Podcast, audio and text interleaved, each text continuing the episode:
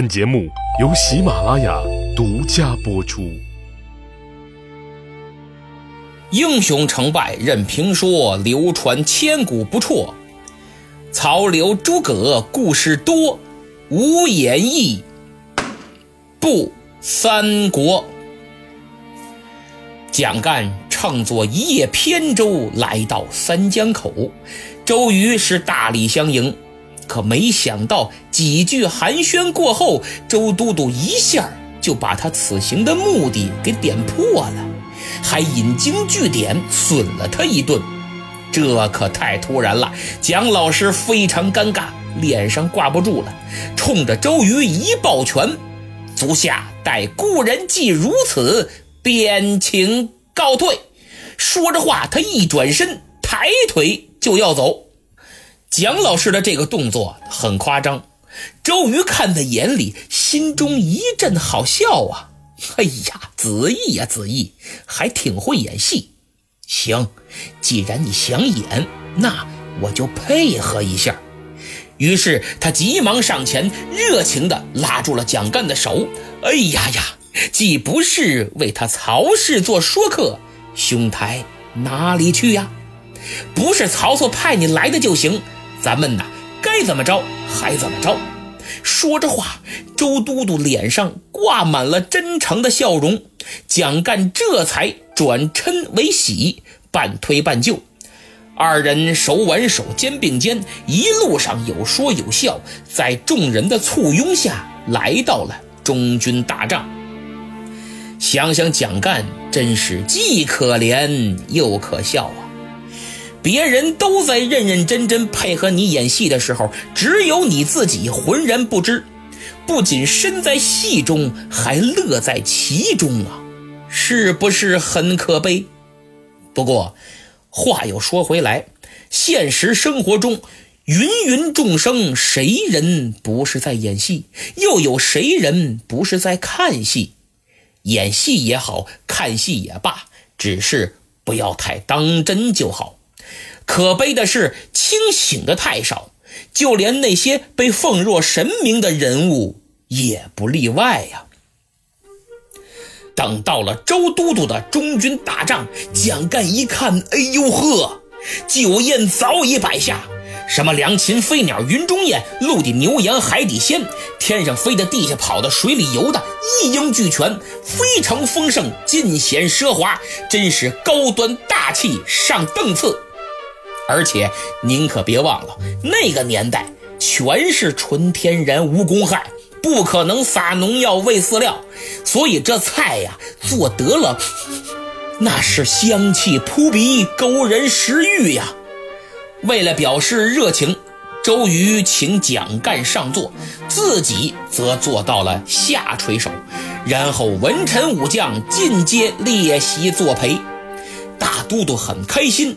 拉着这位故友的手，挨个引荐，大家自然也都礼遇有加，毕恭毕敬。哎呀，先生，幸会幸会！哦，蒋先生，初次见面，一会儿可要多喝几杯呀。先生在上，末将有礼了。蒋干有点应接不暇了，更有点飘飘然了。自他出道以来，哪受过这等待遇呀？好家伙，江东三军大都督宴请，手下众文武相陪，自己还是座上宾，就冲这个，回到曹营，下半年的牛够吹了。介绍完毕，坐定之后，周瑜一抬手：“诸位静一静，今日有我故友来访，并非曹操说客，大家。”不必疑虑，满酒。都督一发话，大家赶紧就把面前的酒杯给斟满了。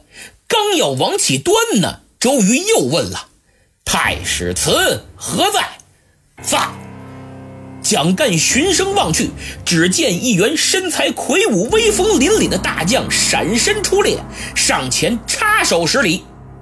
周瑜站起身，解下腰中佩剑，往前一递。今日宴饮，只为与故友叙旧，任何人不得提及曹营与我江东的军旅之事，特命你为监验官，违者当执舞剑杀之。今天就是单纯的老朋友叙旧，不谈工作。违令者，你给我拉下去砍了。末将遵令。太史慈接过宝剑，腾腾腾几步退回自己的席位，抱着宝剑正襟危坐，不苟言笑，酒都不喝了，认认真真的监视着全场所有人，看谁敢不听我们大都督的。蒋干一琢磨，得嘿，不让提及军务，这明摆着是说给我听呢。问题是曹丞相那边，我可把弓都拉满了。你周瑜要是不给我机会，我怎么劝说呀？但他又一想，这会不会是公瑾做给底下人看的呢？领导嘛，总得给下属做个样子，表明个态度。他今儿倒是挺高兴。兴许一会儿啊，酒杯一端，酒过半酣，也就什么都说了。嘿嘿，男人嘛，在一起喝酒吹牛，除了女人就是政治，两个永恒的话题。要么指点江山，要么日赚百万，吹别的也不会呀。吹核弹头，那还真得具备点专业的军事科技常识，对不对呀？所以呀，别着急，咱喝着看。蒋干打定了主意，满脸陪笑，坦然自若。周瑜斟了杯酒，高高举起：“诸位，吾自领兵以来，滴酒不沾。今日难得故人来访，又无半点猜忌，当饮一醉。”这番话说的情真意切，不容置疑。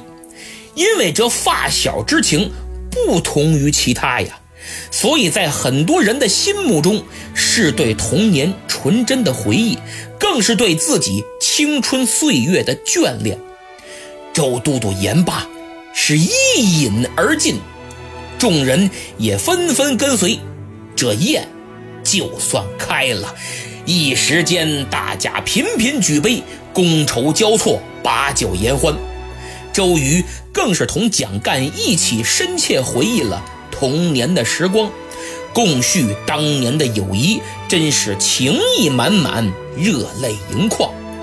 蒋干彻底被感动了，在酒精的作用下，他甚至已经有些恍惚。而此时，江东众文武也开始一一过来敬酒。经常混迹酒局的朋友们明白，这就相当于打圈了。对酒量可是一种很大的考验呢，而明显蒋老师不是酒精考验的战士。虽然那个时候都是度数很低的米酒，但他很快就有些微醺了。不过他还是尽量保持清醒的头脑，偷眼观察周瑜，发现他也是面红耳赤，酒至半酣，状态正佳。蒋干想了想，这公瑾也喝得挺好的，应该快差不多了。我呀，得找个话题，赶紧切入一下。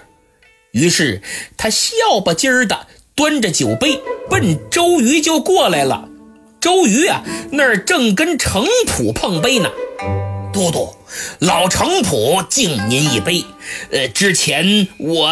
哎，老将军不提了，不提了，都在酒里了，喝。呃呃，干！哈哈哈！喝完了，周瑜一抬头，看见蒋干过来了，他把酒杯啪往桌上一放，抢不上前就拉住了蒋干的手：“子义兄，你随我来。”蒋干还没明白怎么回事呢，已然被他拉到帐外。周瑜略微有点醉意，借着酒劲儿，抬手往那边一指：“子义。”你来看，吾之将士颇雄壮否？蒋干顺着方向一看，只见江东军士个个盔明甲亮，威武雄壮，真如下山猛虎一般，把他都给看呆了。子义兄，子义兄，啊啊，哎哎，周瑜连叫了他两次，才醒过闷儿来。哎呀，贤弟，真雄虎之士也！你的士兵太厉害了，太棒了。接着，周瑜又拉着他往后走，但见粮草堆积如山。子义兄，吾之粮草颇足备否？啊，哎呀，真是兵精粮足，名不虚传也。周瑜是仰天长啸，笑得十分忘我，十分洒脱，看样子真是有些醉了。周都督看了看眼前这位童年的挚友，感慨地说道：“想你我当年同窗之时，不曾忘有今日。”当初咱俩一起读书的时候，我做梦也想不到会有今天的成就和地位。蒋干连忙摇了摇头：“哎，这是哪里话？以贤弟之高才，实不为过呀。你今天的一切都是应当应分的，名至实归。”周瑜动情了，他双眼闪烁着激动的泪水，拉过蒋干的手：“子义兄。”大丈夫处事，欲知己之主，外托君臣之义，内结骨肉之恩，言必行，计必从，祸福共之。假使苏秦、张仪、陆贾厉声复出，口似悬河，舌如利刃，安能动我心哉？男子汉大丈夫，生于天地之间，能遇到知己明主。岂不效全力辅佐？更何况我与孙策既是结拜兄弟，又是连襟，还是君臣，这样的关系，彼此之间的信任是刻入骨髓的。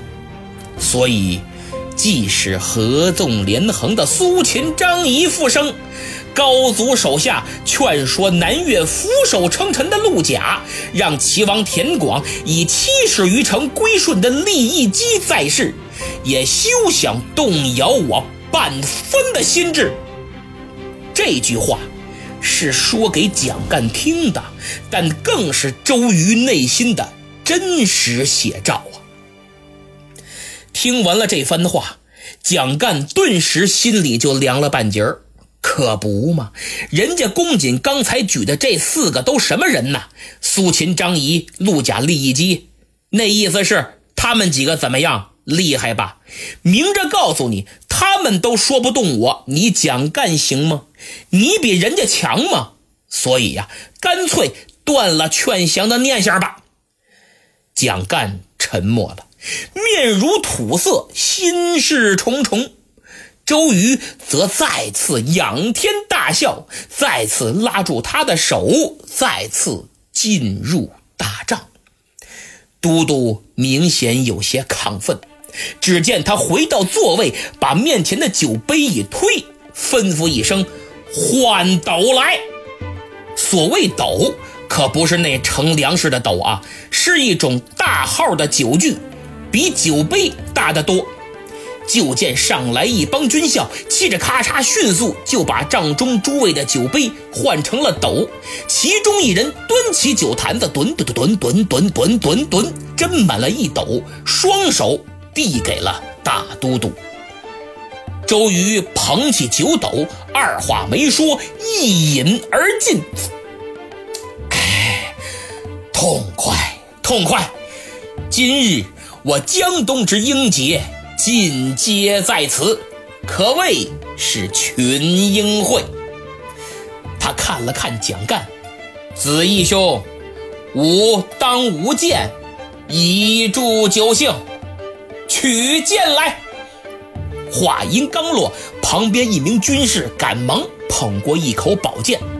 周公瑾手握剑柄，苍啷一声，宝剑出鞘，寒光乍现，动人心魄。这剑乃百兵之君，自古有君子之说，地位十分之尊崇。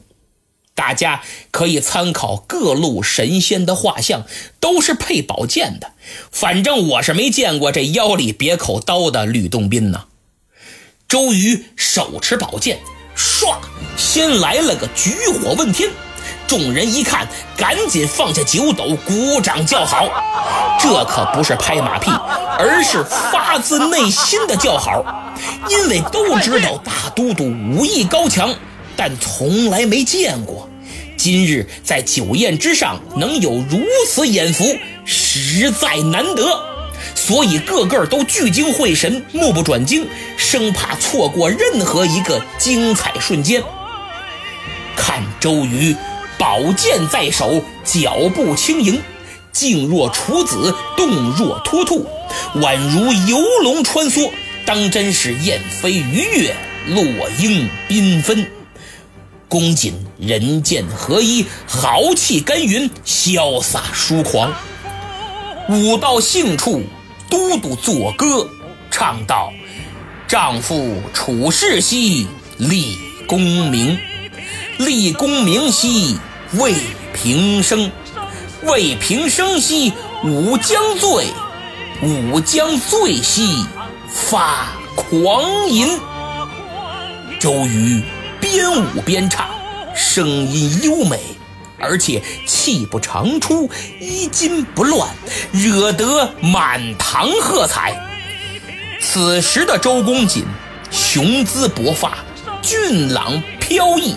真真是人生得意尽欢之时，豪气、自信、志满、俊逸，这些词语都不足以描述这位前三国时代年轻的江东统帅。往事越千年，此时这位三十四岁的周瑜是何等的意气风发，何等的人中龙凤。群英会，无疑是周瑜的人生巅峰。当然，他最高光的时刻仍旧没有到来。这顿酒宴从中午一直吃到晚上，大家尽欢而散。众人走后，大帐之中只剩下蒋干和周瑜以及两名亲军卫队。蒋干很郁闷呐。因为来到周瑜的大营，风光倒是挺风光，但喝了一天的大酒，正事儿啊压根儿就没提。这我回去怎么跟丞相交代呀？他扭头看了看坐在身边的周瑜，已经酩酊大醉，站都站不起来了。蒋干心中一边庆幸自己耍了些小聪明没被灌趴下，一边盘算着怎么才能完成自己的使命。这时候，周瑜摇摇晃晃的起了身，嘴里含糊不清，嘟嘟囔囔：“子义兄，嗯，子义兄。”他伸手想拉蒋干，可拉了几下都没拉着。蒋干急忙上前，一把扶住了周瑜。公瑾，贤弟，哎，愚兄在此。周瑜满口酒气，两只手啪就搭在了蒋干的肩膀上。子义兄，你我多年未见，今晚随我共睡一榻，呃，咱们好好叙叙旧，呃，如何？蒋干一听，好啊，太好了，这可是个求之不得的机会，正好我要劝他归降。